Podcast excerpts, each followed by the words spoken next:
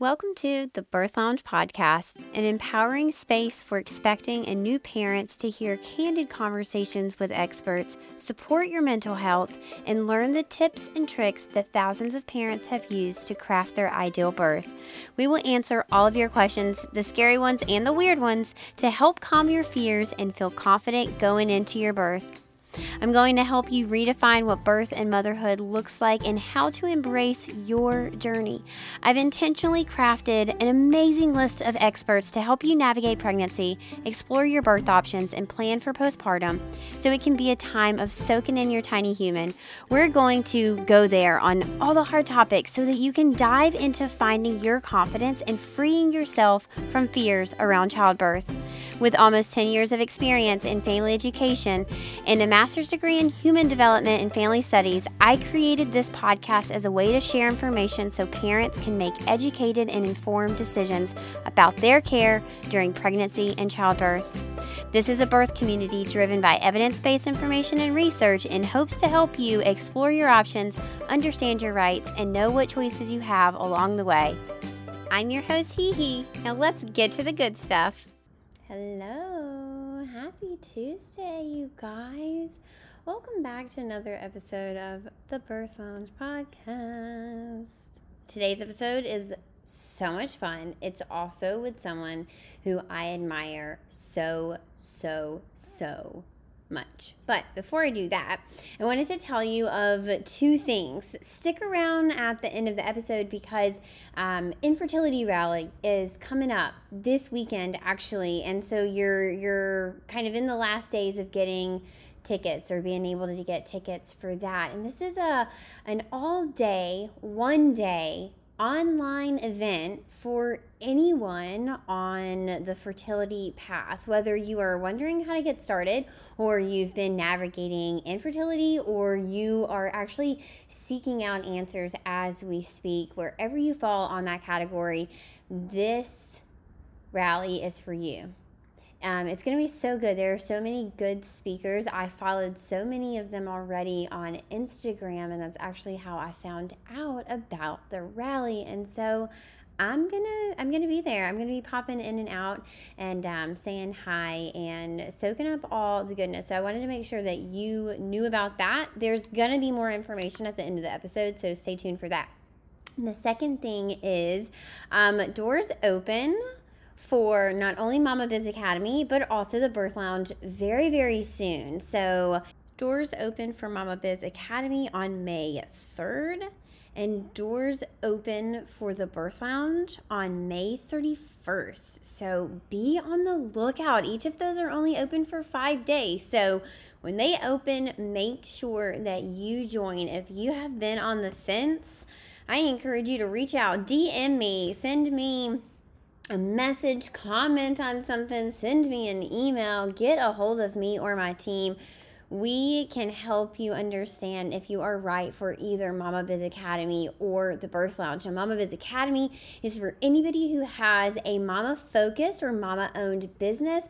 We are going to help you design, create, scale, and grow your business so that you can have more freedom, more money, more time, more whatever it is that is your why. That's what our goal is. And it doesn't really matter where you fall on the spectrum of being able to build your business and create it. If you're just starting out or you have something that you've been working at and now you're ready to take it to the next level, Chelsea and I, this is Chelsea Skaggs from Postpartum Together, we have teamed up, and that's what we do in Mama Biz Academy. We help you design, create, scale, and grow your business. I love it so much. And then obviously the Birth Lounge, if you're hoping to have an informed and confident birth and you are hoping to have research-backed childbirth education, not what your hospital wants you to know about being a good patient.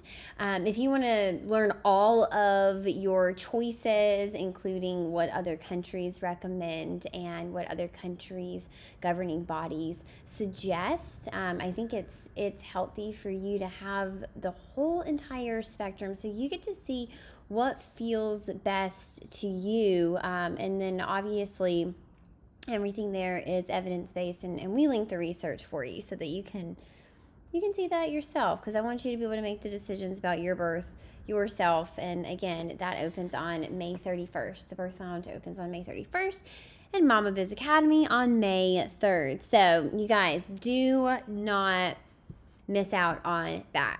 Okay, enough about the programs. Let's dive into today's episode.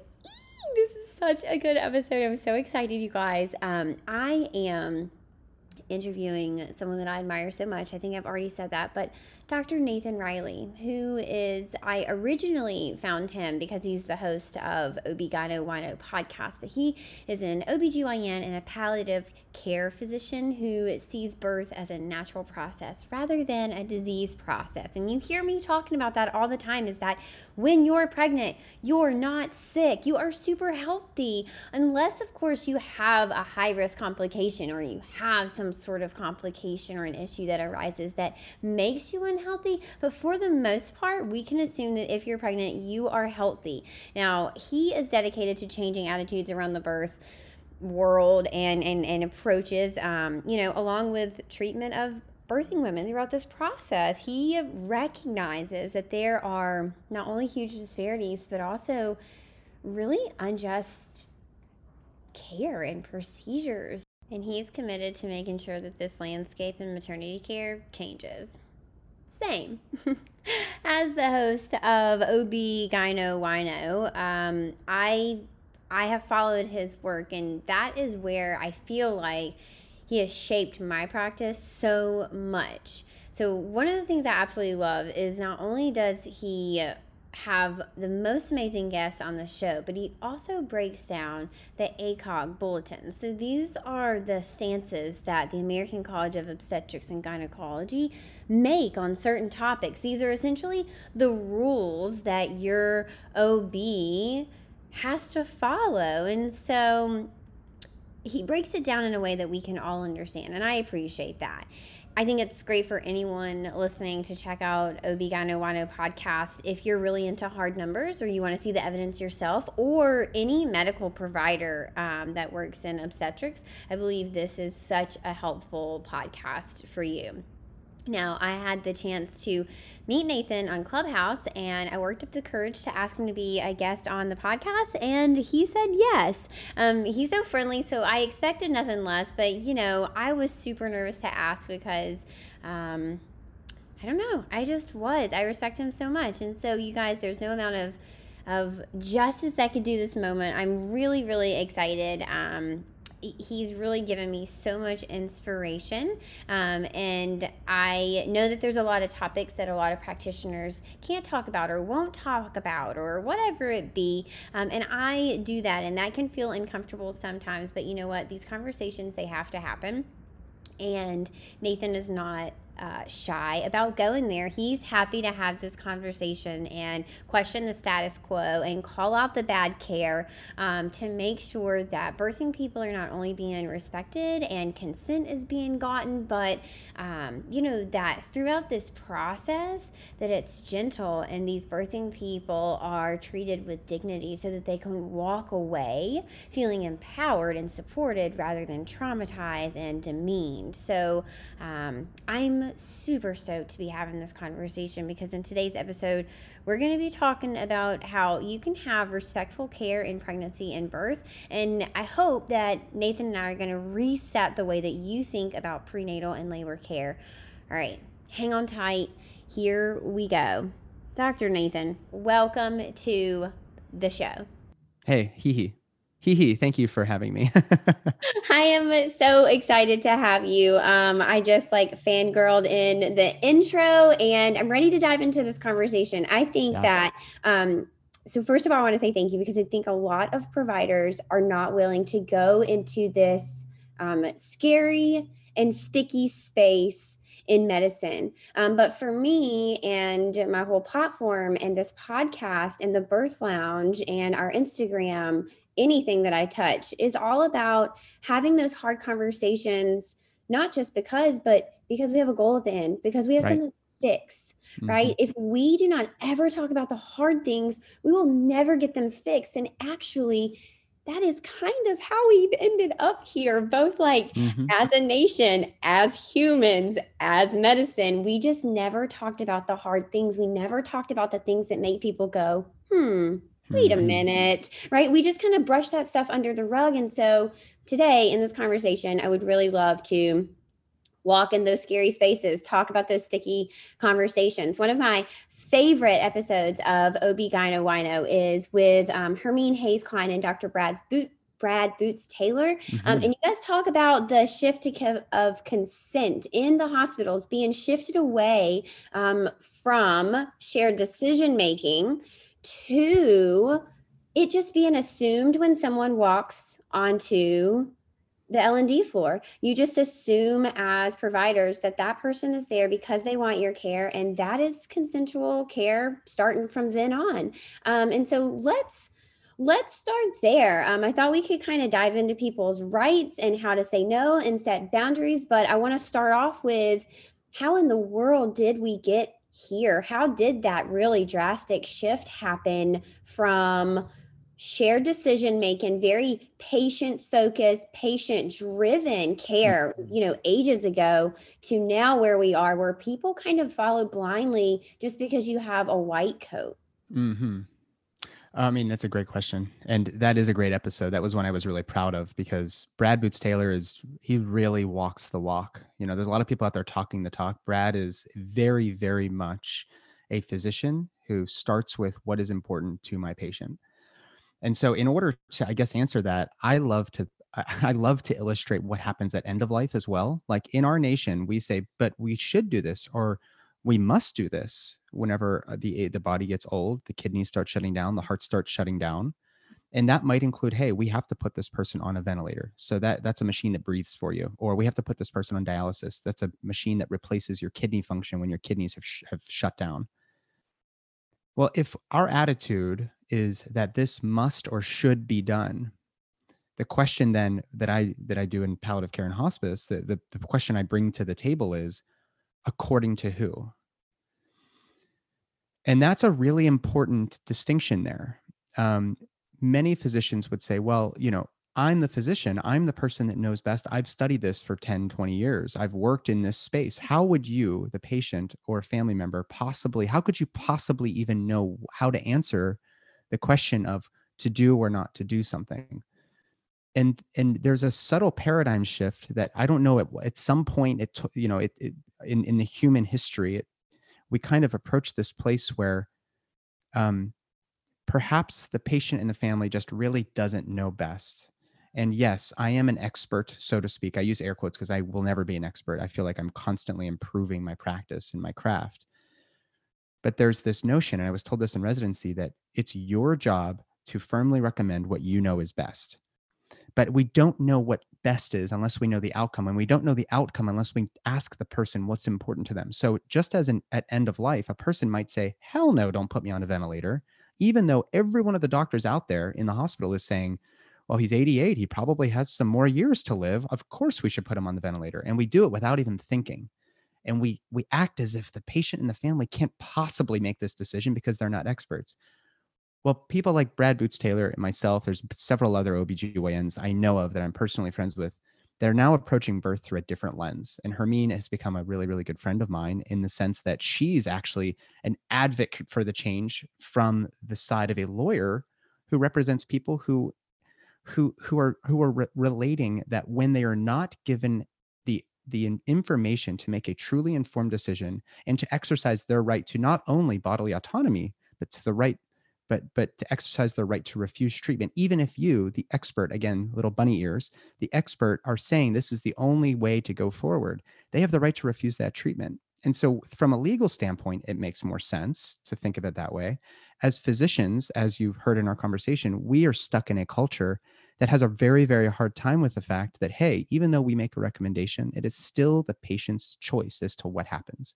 They can refuse a vaginal exam. They can refuse a needle in the arm. They can refuse an IV. They can refuse Pitocin. They can refuse literally everything under the sun. Just because you walk into a hospital does not give us the right to presume that you've consented to us doing things to your body, especially when it involves me sticking my hand somewhere where it doesn't belong. This even applies if I think that baby's going to die if we don't do an emergency C-section. The patient says, the patient has every right to refuse a knife across the abdomen as long as they're of sound decision-making capacity. And so the culture of medicine is very much so that I, the physician, am the captain of the ship and everybody else must do what I say. There is a lot to say about how much training and experience a physician brings to the table, but what if that experience was applied to actually honoring a patient's wishes and providing adequate counseling and informed decisions? And that's kind of where we're at.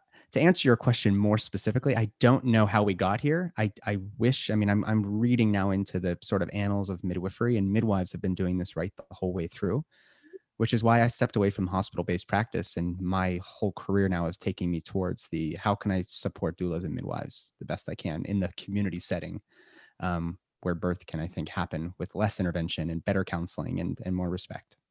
Oh my gosh, my heart is bursting because I fall kind of like a puzzle piece right next to you, because as a doula and saying, how do I support OBs to be more like midwives? And how do I support midwives to get more respect in our country? How can we shift this back? Right now we have a 90-10 split, 90% in the hospital, 10% in the home. And it didn't always used to be like that. It used to be the other way, 90 at home, 10% in the hospital. How do we flip that back? How can we get 90% of births back in the home where it actually belongs? And that is such a controversial statement, and it shouldn't be. It shouldn't be, because the research is there to prove if you are low risk and you are appropriate for home birth, that is where you should birth. That is a strong statement, because it does come back to the fact of like, but what if someone doesn't want to birth at their home? It almost makes me say, because they don't know their options. Right. I feel like anyone who looks at home birth and is low risk and appropriate for home birth, and then looks at hospital birth, and they're truly concerned about safety, it doesn't take much. Down south, we say you don't have to have but two brain cells to rub together to know the difference that, home birth is just as safe or safer for people who are low risk and appropriate for home birth. So that's true. Yeah. And it's not, my approach is actually, I like to take it even one step deeper. The data around safety of birth in general, natural physiologic birth, that is, we like, where we don't touch the woman, we let her do her thing, we let she and her partner make out on their bedroom floor while they're going through the painful surges of childbirth as they're welcoming in this little beastie that's going to take over their lives, for a little while. And it is, of course, one of the most joyous, but also exciting and scary things that parents go through. I think about that, but in presenting the data, I don't get into the conversation with other OBGYNs to say, hey, but don't you realize it's safer? Because safety is a relative thing. The point here is that if I were to say, I don't think you should ride a motorcycle. And you're like, yeah, but I've seen people do it on TV and I'm going to do it. And I would say, but you don't know how to ride a motorcycle. And you say, yeah, but I have a really good feeling that from the YouTube videos I watched, I can do it. It's not my job then to backhand you and knock you off the motorcycle and say, you're not hearing me. Don't do it because you're not allowed, because I said you don't know how to do it. Because it's policy.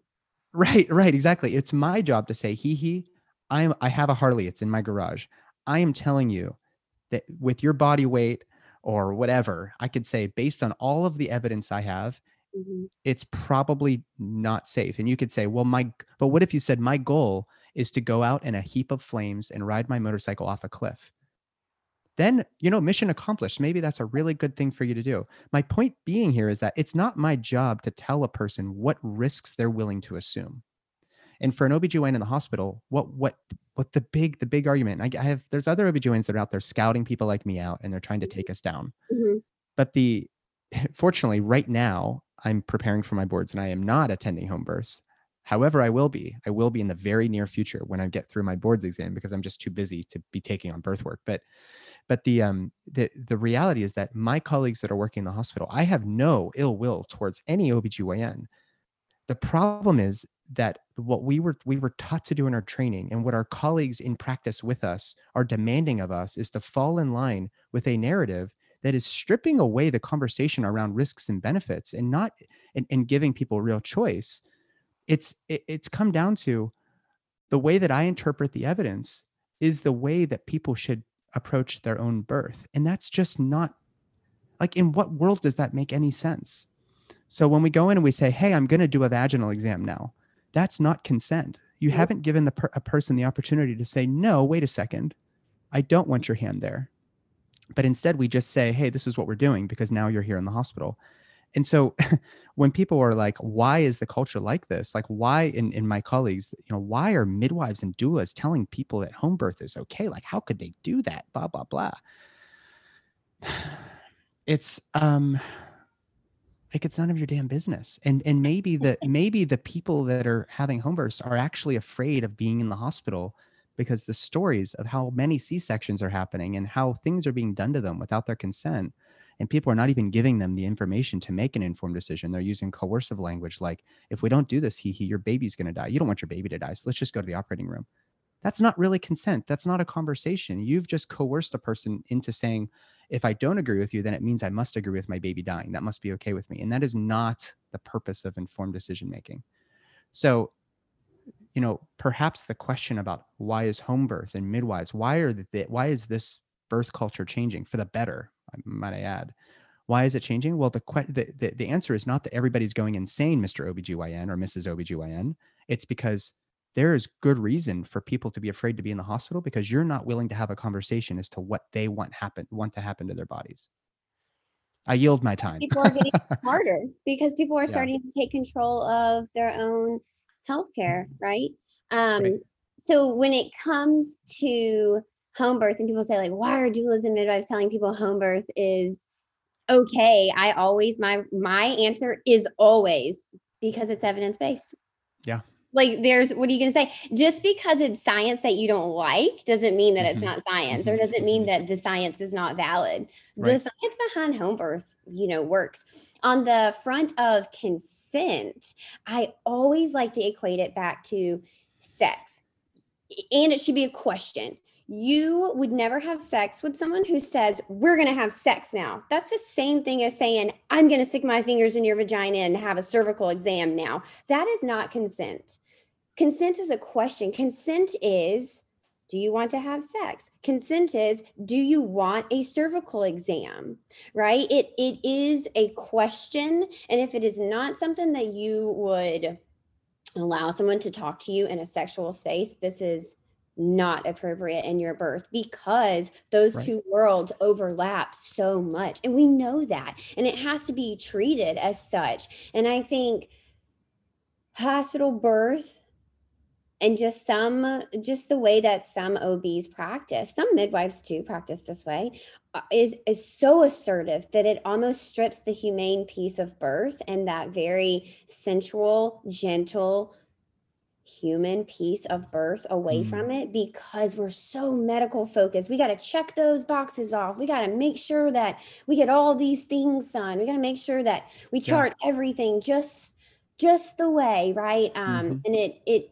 really just disrupts the process. So I want to talk about now, whose responsibility is this? Because everybody has a little bit of responsibility here. Medical schools, stop teaching bad content. Stop teaching that Black patients have higher pain tolerances than white patients. Like, what? You know, providers and professionals, stop practicing in ways that are harmful to your patients or disruptive to the birth space if you're specifically in birth and reproduction. You know, for patients, start being an active role in your healthcare. Take control of these situations. Start guiding these conversations. As a OBGYN and a professional yourself, where does the responsibility lie in your eyes? I think that it's a reflection really of our society. I don't think it really has as much to do with medical education as we think. And I'm only pushing back because I used to think that as well. I do think we could do a much better job. The problem is that in 4 years, there is so much information to obtain in medical school that, you know, and it's not like we're reading in the textbooks that Black people have higher pain thresholds, or as one nurse once told me, like, well, Black people have thicker skin. So you have to actually like go a little deeper. Oh my gosh. Yeah, I know.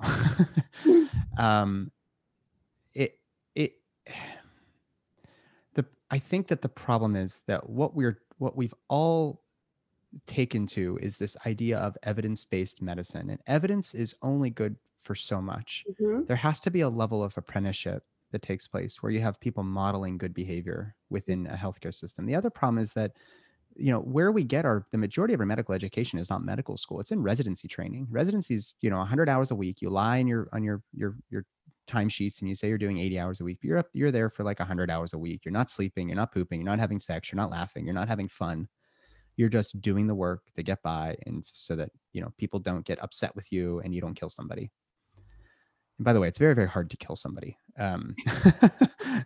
So another problem is that we are so hellbent on keeping every single person and baby safe that we're actually willing to compromise human rights in childbirth for the purpose of avoiding every last possible bad outcome.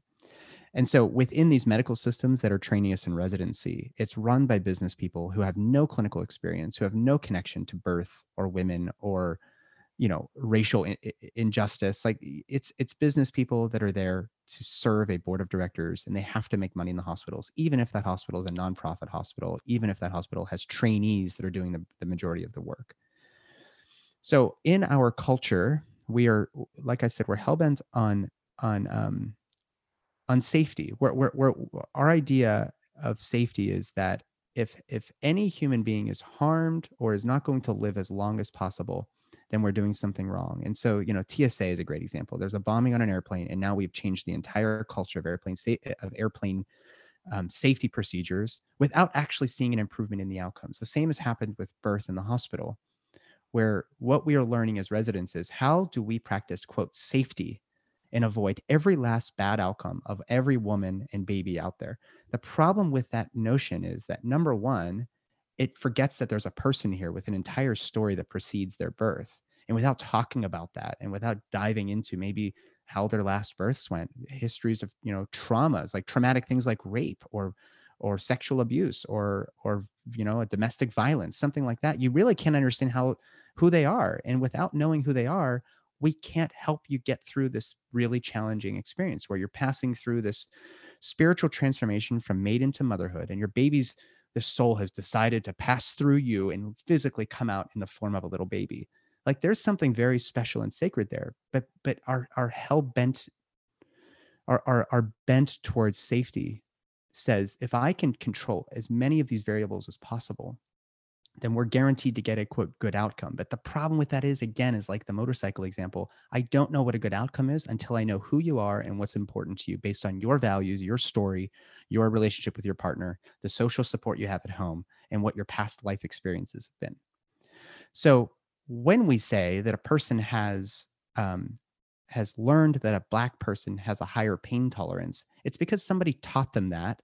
And it's somebody who's been working through a system for maybe 30 years where they do things the same way every single time. The same misinformation is passed down through the ranks because there's somebody in a hospital administrative suite that has said, this is how we have to do things in order to avoid every bad outcome. It's obviously far more complicated than this, but I mean, if we're talking about like racial injustice in birth, look at what's happening in Louisville, Kentucky with Breonna Taylor or George Floyd, or I mean like the BLM movements. Like, we are nowhere near a place where we can say that racism is not a thing in the United States. So the fact that a nurse thinks that Black people have thicker skin or whatever else, like, that is not a surprise. Like, that should not be a surprise because we have done nothing as a nation to move out of racism. I mean, even in the Deep South where you're from and where I'm currently living in Kentucky, which isn't Deep South at all, racism is very, very real and very, very active. And so gosh, I mean, I'm saying a lot here, but I guess what I'm trying to illustrate is just how complicated it is to go through a system, to be trained to do things a certain way that may or may not be in the patient's best interest. But all you're trying to do is survive through that system. There's few of us that come out of that and actually have a very open mind. It would be like somebody growing up in Mississippi, moving to Boston and having to open themselves up to the idea that, oh, not every white Christian person is supposed to be at the top of the totem pole. And if you then apply that to the already complex nature of birth within a very, I don't want to say corrupt, but a very malaligned value system of a medical hospital model, dare I say industrial complex. Yep. We have a very, very big task on our hands.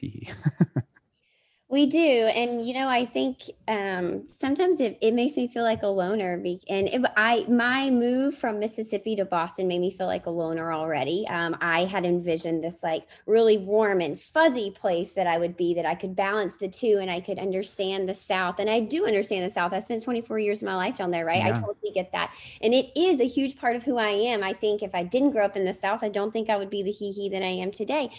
And I thought I could balance that with like being in Boston and I would just have like both of these communities, but I have found myself kind of with not no community, but definitely not the both sides that I thought, because yeah, I think I find myself in this weird place where I do understand both sides and I'm able to kind of make those meet for me, but not everybody's open to hearing both sides. And so when you are open-minded, it almost makes you feel stranded a little bit, or in my experience, it has. And talking about, you know, working within a really broken system, one of the things that irks me the most is when providers will say, well, our only goal is a healthy baby and healthy mama. Oh, I hate that phrase. Yeah. Really? Because what's your definition of healthy? Because if it's alive, which is how you leave most people after birth, just plain alive, that is not my definition of healthy, right? That is not my goal. So before we go around talking about healthy baby, healthy mama, we should all kind of reconcile our definitions of healthy, because I think we're playing on different fields here. It really burns me up. And it's something that I think providers sometimes use in a manipulative way to get patients to it's coercion things. Totally. They'll say, well, I'm just trying to keep your baby healthy, as if to insinuate, if you choose anything else, your baby in danger. Right. And now I'm up against you. Now I have to protect your baby from you because you, insane person, won't take my recommendations as a white man. Like, you won't accept what I think is best. And so now I have to use language to put you on the wrong side of the story.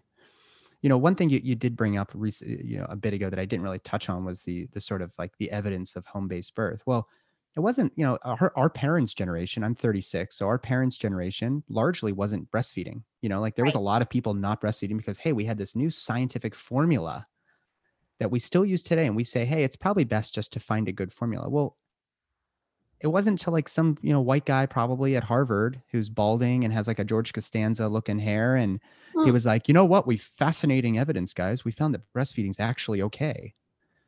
So the problem I have with that is that our culture is broken in a way where we're now saying we need evidence to back up what our natural physiology is. Exactly, nature. And my perspective is, and this is something that Marion Green of Indie Birth taught me. She's a fantastic woman that would be so great to get to know. She just had her 10th baby, and she is very, very good friends with me, of my family. And she had said something. She's like, you know, she just like spit this out. And it was like in a succinct sentence, the burden of proof lies to the person, the practitioner, the doula, whoever that wants to diverge from the natural physiology of childbirth. And that right there is enough for me to say, hey, how is putting a person in a dorsal lithotomy position in stirrups with bright lights, with all these strangers in the room, how is that okay for birth? And so I don't need the evidence to say, this is why I don't generally go to the evidence. I don't need the evidence to support out of hospital birth.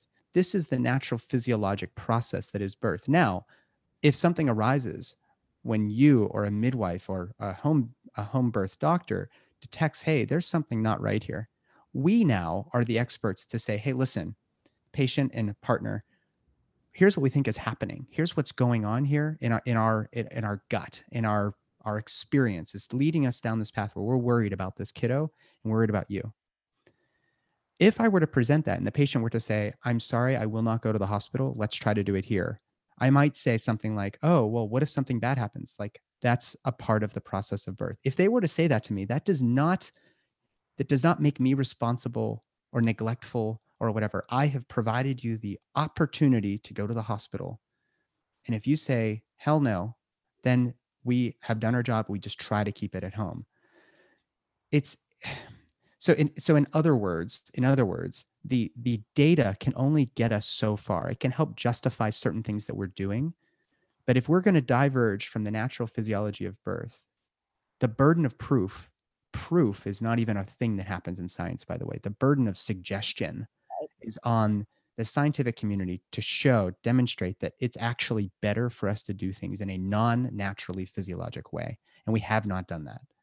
Instead, we rely on incredible people like you and your cohort to say, well, guys, the evidence actually supports this other thing.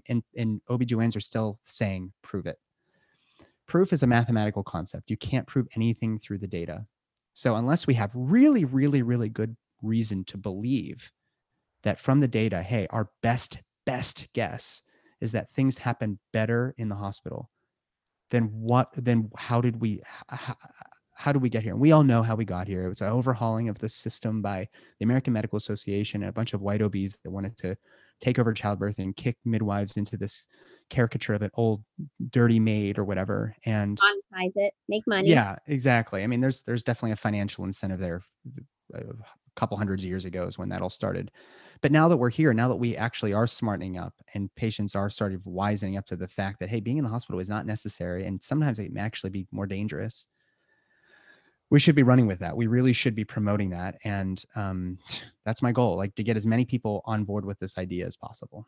Same. Okay. So let's talk about these patient rights. We've done a lot of talking about, like, you can say no, and you don't have to do this, and you have options. And you even mentioned, like, you can refuse a C-section, even if your provider feels like your baby is in danger and you are of coherent, kind of state of mind.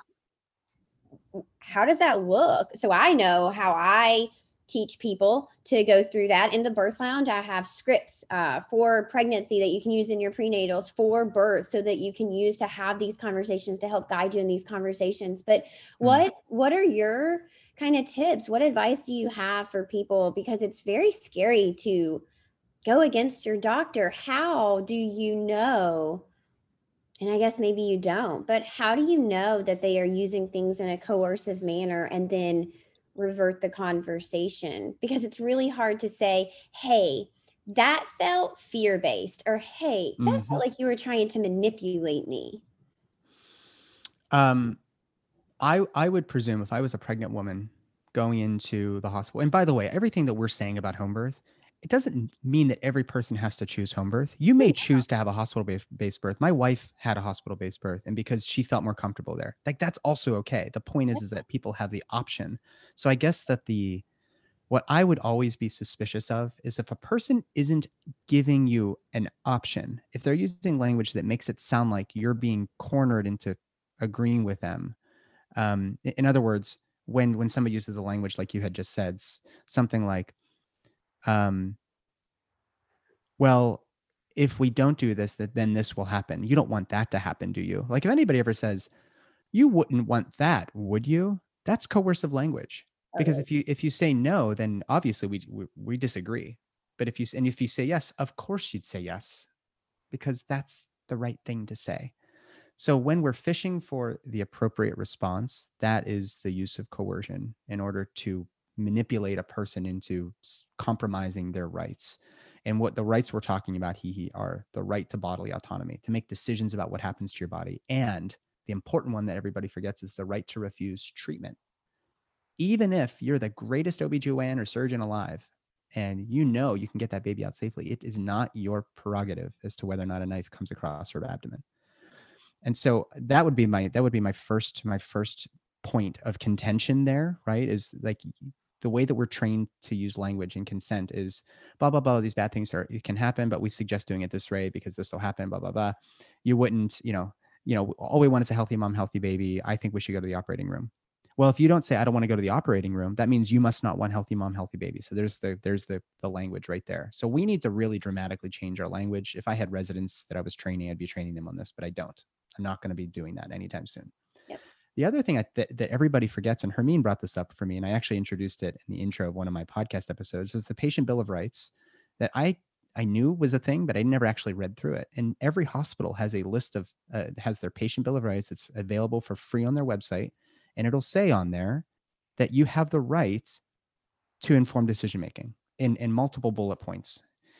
And so look, if you're going to be going to the hospital, you know, hospital A down the street for your birth, print that out, look at it, read through it with your partner, and like know what your rights are. And once you know what your rights are, you'll notice that the way that people use language is, it's like they haven't read the patient bill of rights. And that's important. And this is not to get people in trouble, by the way. This is so that you get the best care possible.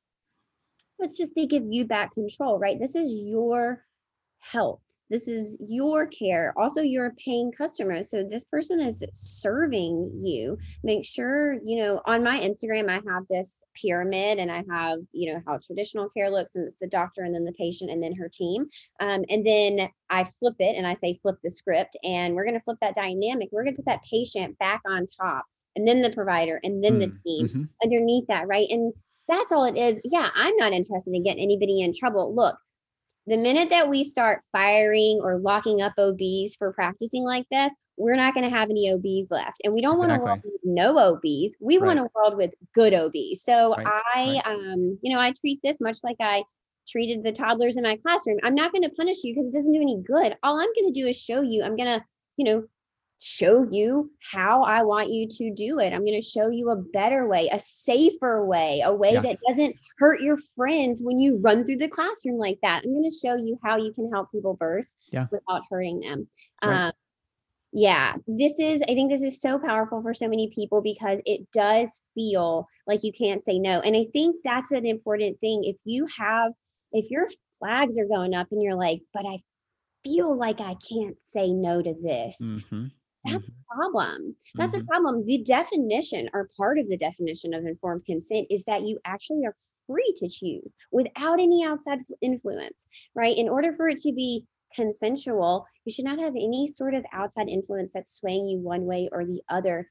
And if you feel like you can't answer both yes and no to that question, it's probably, there's probably a little bit of manipulation there. So just look out for it, you know? And I think it happens even from our best OBs because it is so much ingrained in the medical culture, right? Like even the best OBs or midwives that I say, you're not going to have any problem with this person. They are so respectful. Sometimes even they say things where I'm like, God, I'm so sorry that they said that.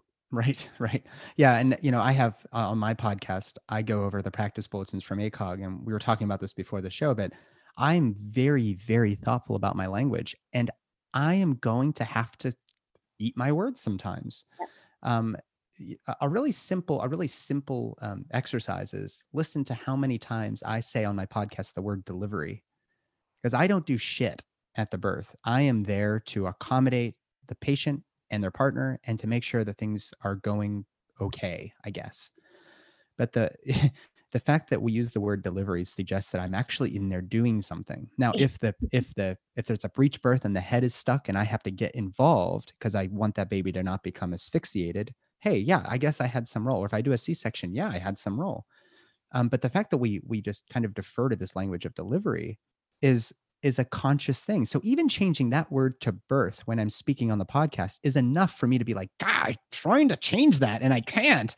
And, you know, like Rebecca Decker's book comes to mind, right? Like Babies Are Not Pizzas. And, you know, she sent me that book and I was like, okay, I'm reading this book. I wear the shirt, like Babies Are Not Pizzas. And I think she's super great. She's doing great work. I love her. I've told her, I was like, Rebecca, I still can't stop using the word delivery sometimes. And she's like, I know, me too. I wrote a freaking book with the in the title. And it's just a matter of practice. But if a person isn't demonstrating the practice on how to change their language, then you sit in the world of the maternity care in the hospital, and you're just hearing it over and over and over. Delivery room 5, like, oh, I had 4 deliveries today or whatever. And it's just this routine thing. Well, if you then extrapolate that to the whole language of consent and risks and benefits and this whole thing, it's not even a lack of respect. It's that this is so practiced. It's so ingrained.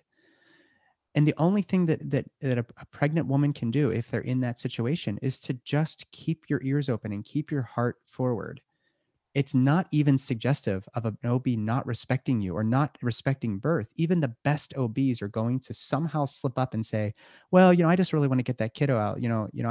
I think we should do the C-section. They may walk out of the room saying like, I've been working on this because I listened to He's podcast. And it's kind of on us then as I'm sorry, not us, but I guess me as a partner and my wife as a pregnant woman, to just remember, like, we're all humans. We're all trying to do a good thing here. And if you were there and you say, no, I think I need a little more time to think about that.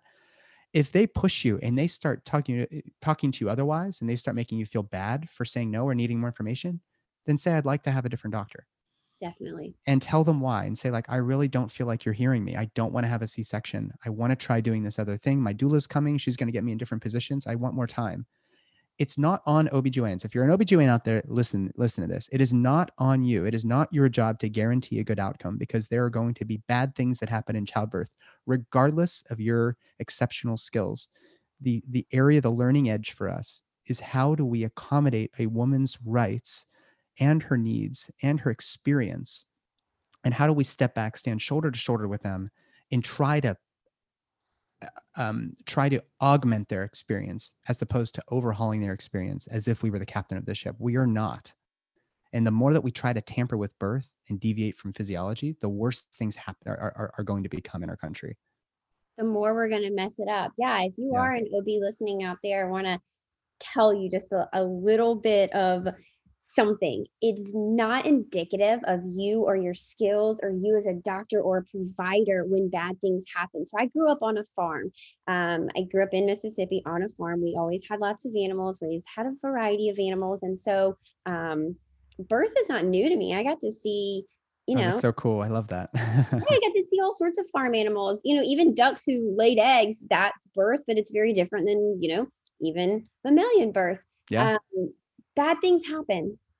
We had calves die. We had, pigs die. We had eggs that didn't hatch. That's nature.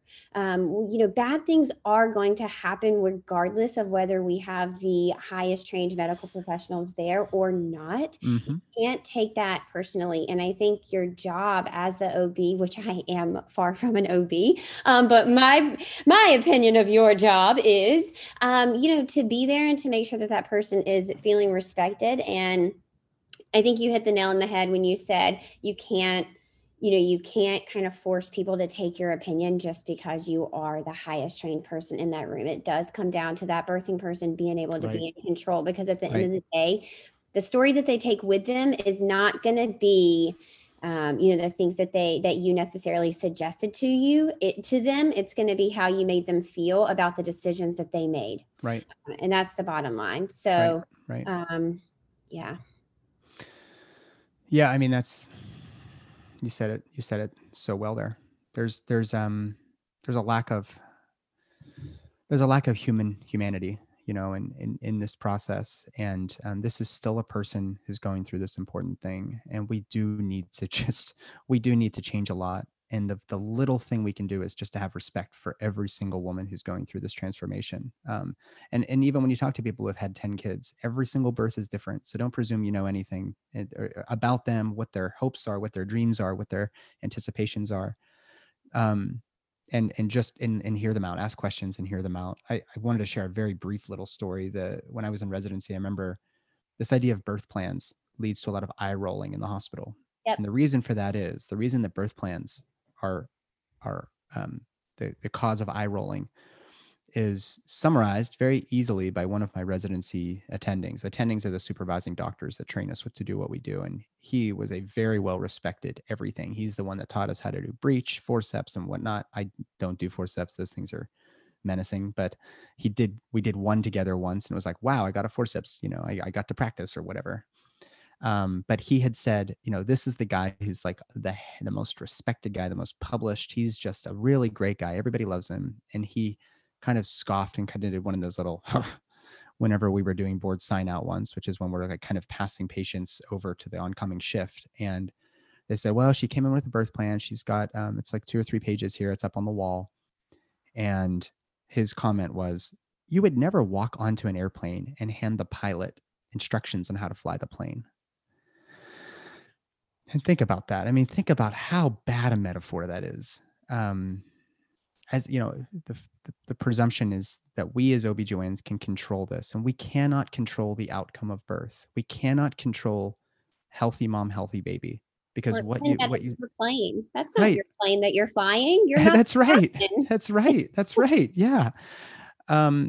You know, I mean, the metaphor is completely off altogether. And if we were to presume that we can actually guarantee a good outcome in the way that a pilot should be able to guarantee that the plane's flaps are working, is just nonsense. Yeah. Because in that case, who's the captain? Of course, the OBGYN's the captain. But I can't say this enough. It is not your job to ensure a good outcome. It's your job to maybe explore what a good outcome looks like for that patient. And without asking, without actually having a conversation and building a relationship, you're just hurting people. And so if a healthy mom and healthy baby means, yeah, their heart and lungs are working when they leave the hospital. Okay. I guess that's one possible outcome. But like you said, and I talk about this in one of my most recent podcast episodes with Tracy Vogel, she's an anesthesiologist, OB anesthesiologist that does trauma counseling, in the setting of maternity care. If in keeping mom and baby healthy and having, you know, them sort of their heart and lungs working when they leave the hospital, if that's your only goal, then basically what you're saying is you're willing to traumatize a woman by doing an unconsented vaginal exam, holding her arms and legs down in order to, quote, deliver the baby, not realizing that the harm that that does on a deeply emotional, psychological, spiritual level could far outweigh any potential hazard to their physical body. But because you've presumed what's right for her, you've kind of been blinded to that reality. And so there's a lot of women who are walking around without having ever told their birth story, whether you think it's traumatic or not. And without telling your birth story, people don't know who you are. They don't know what that experience was like. And there's healing there in just talking to people about, you know, how did your last birth go? And if they say, well, I was raped when I was 12, and then I had a C-section and they strapped my arms down, and then 5 people swarmed me and were putting things in my vagina and in my bladder and putting a blue sheet over my face. It felt suffocating. And they're just telling me, it's okay. It's okay. It's okay. It's okay. And I don't even hear my baby cry afterwards. Like, that is a traumatic experience. So just because you got the woman and the baby out of the hospital, you've re-traumatized this person who has a history of rape. They have a difficult time connecting, bonding with the baby, bonding with their partner. They feel potentially very broken inside, but hey, healthy mom, healthy baby. And that's a hard thing to talk about, to compare birth trauma with rape, but this is a very, very real, that is a good metaphor. Definitely. People are saying it all the time to me. And even how that re-traumatization is going to impact that person's now parenting, their physical healing, even as, you know, acutely down to like even breast milk production, right? If you're re-traumatized, how can we honestly expect your body to heal in a way that can also sustain, establish, maintain breast milk supply? And if that's acutely attached to someone's identity, and they like are very, very, very, very dedicated to being able to breastfeed, their birth almost essentially robbed them of that, you know? If that's it doesn't work out after that, it's possible they'll look back and wonder if their birth, if it had gone a different way, would they have been able to breastfeed? And that lifelong like wondering, that shouldn't come after a natural event like birth. It shouldn't leave you with lifelong questions of what if, or I wish I had done, or even trying to run from the story, you know, hoping to never have to replay your birth story. That's horrible. It is.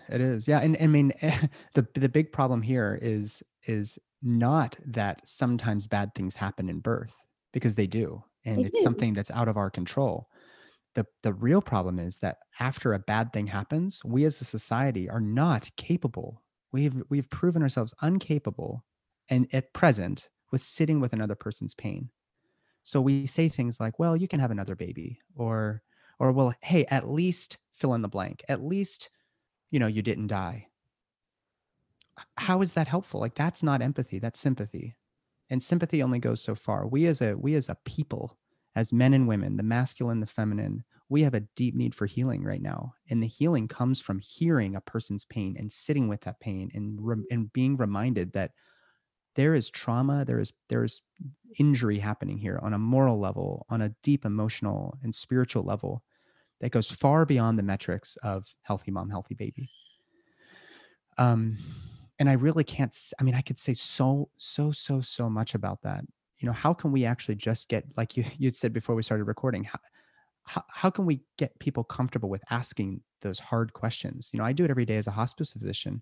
Like, hey, we're all going to die. We don't get a vote. You don't get a vote if you're going to die. What you do get a vote about is how the time looks from now until then. And that starts when you're 18, maybe when you have your frontal cortex is developed, but especially when you're 85. And if you're looking down the tunnel and you can see the end is nigh, let's talk about the hard stuff. Because if we don't, it doesn't make it.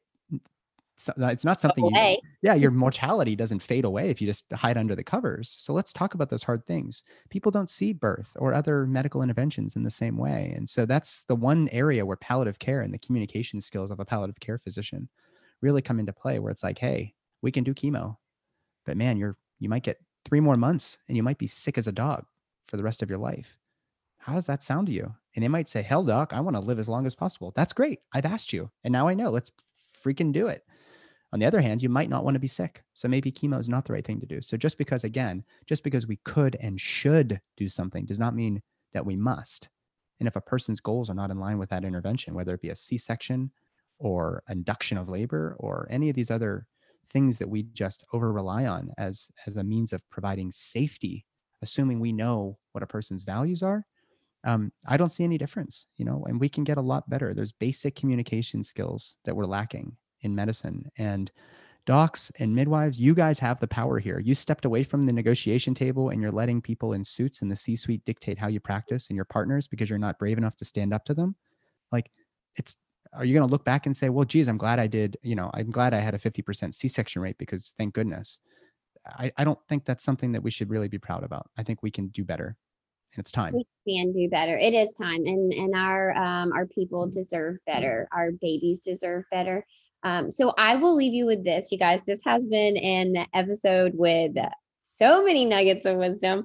And Dr. Nathan, thank you so much for being here. But you guys remember, the goal of birth is not to control the actual birth process. That is nature's job.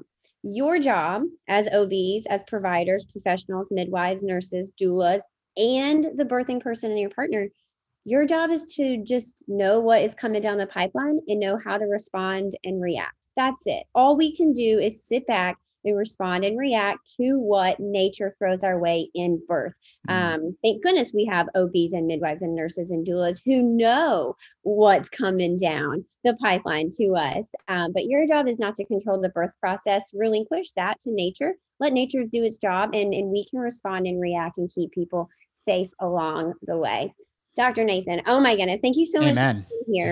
If people wanted to find more, you know, of your information, if they wanted to connect with you, how can people continue to learn from you other than your podcast, which I talk about all the time? Well, yeah, it was flattering when you had told me on Clubhouse that you actually were aware of my podcast. OB/GYN Wino is a really good place to hear more about the medical stuff. I'm also, you know, I feel like a really good way to sort of help heal this divide between the hospital and community-based birth work is to provide access to me. I'm providing access to me at no charge whatsoever. I don't feel comfortable profiting from the provision of medical advice when that's what, you know, white male OBGYNs have been doing for so long, and especially white male OBGYNs, but this is not a male-dominated field anymore. So through my website, you can collaborate with me at no cost. I fit people into my schedule all the time, and that's Beloved Holistics, BELOVED holistics.com. You can just contact me through there. I've got all kinds of good references, and it's literally an open access to an OBGYN to collaborate in whatever way, shape, or form, whether you're a patient, you want to tell me your story, you want me to review the fetal heart rate tracing and find out why your C-section was emergent. If you want me to help you with your bladder pain, If you want to lose weight, like those are all things that I'm really, really good at. And if you're a midwife or doula and you want some support, want some backup, I'm here for you too. No cost. It's a gift. That is awesome. That truly is a gift. You're a godsend, Dr. Nathan. Thank you so, so, so much. I appreciate it. For everybody else, happy Tuesday. I will see you guys next week. Bye. Thanks, Ihi. Hey everyone, it's Allie and Blair, the co-founders of Fertility Rally, and we wanted to tell you about an amazing event we're hosting on Saturday, April 17th. The event is called Fertility Rally Live, an all-day virtual celebration of the infertility community for anyone and everyone building their modern families and seeking empowerment, education, support, and community. Our speakers are some of the biggest names and brightest minds in the infertility community and beyond. Our morning keynotes are Mina Starsiak Hawk and Steve Hawk from HGTV's Good Bones. And our afternoon keynote is Jessica Zucker, PhD and author of the acclaimed memoir, I Had a Miscarriage. In addition to those two amazing keynotes, we're hosting a couples panel, a female physicians panel, and 16 breakout sessions covering everything we could squeeze into one day, including surrogacy, IVF, pregnancy after infertility, male factor infertility, donor conception, embryo adoption, recurrent pregnancy loss, and so much more. There will also be tons of giveaways all day long from fertility-friendly and wellness brands. And of course, a happy hour with a very special guest, a VIP after party, and a virtual swag bag worth hundreds of dollars. If you or someone you know is navigating infertility, you will love our event. We are here to empower and educate you and have some fun along the way, of course. Tickets are on sale now at fertilityrally.com. Head over to our IG at Fertility Rally for even more info on speakers and tickets. We can't wait to rally with you. Thank you so much for tuning in today. I truly do value this community and I love hanging out with you. If you found today's episode helpful, share it with a friend. Share it with someone who might also find this information helpful. I'd love to hear what you have to say and read your sweet words on iTunes. You can leave us a review and this helps get this information into the hands of parents who might also benefit from hearing it. If you're interested in joining the Birth Lounge, you can go to thebirthlounge.com. Our blog is linked there. You can find all sorts of free information as well as how to get your access to the Birth Lounge. You can always hang out with me on Instagram as well at Tranquility by Hehe. Until then, stay educated, stay supported, stay confident.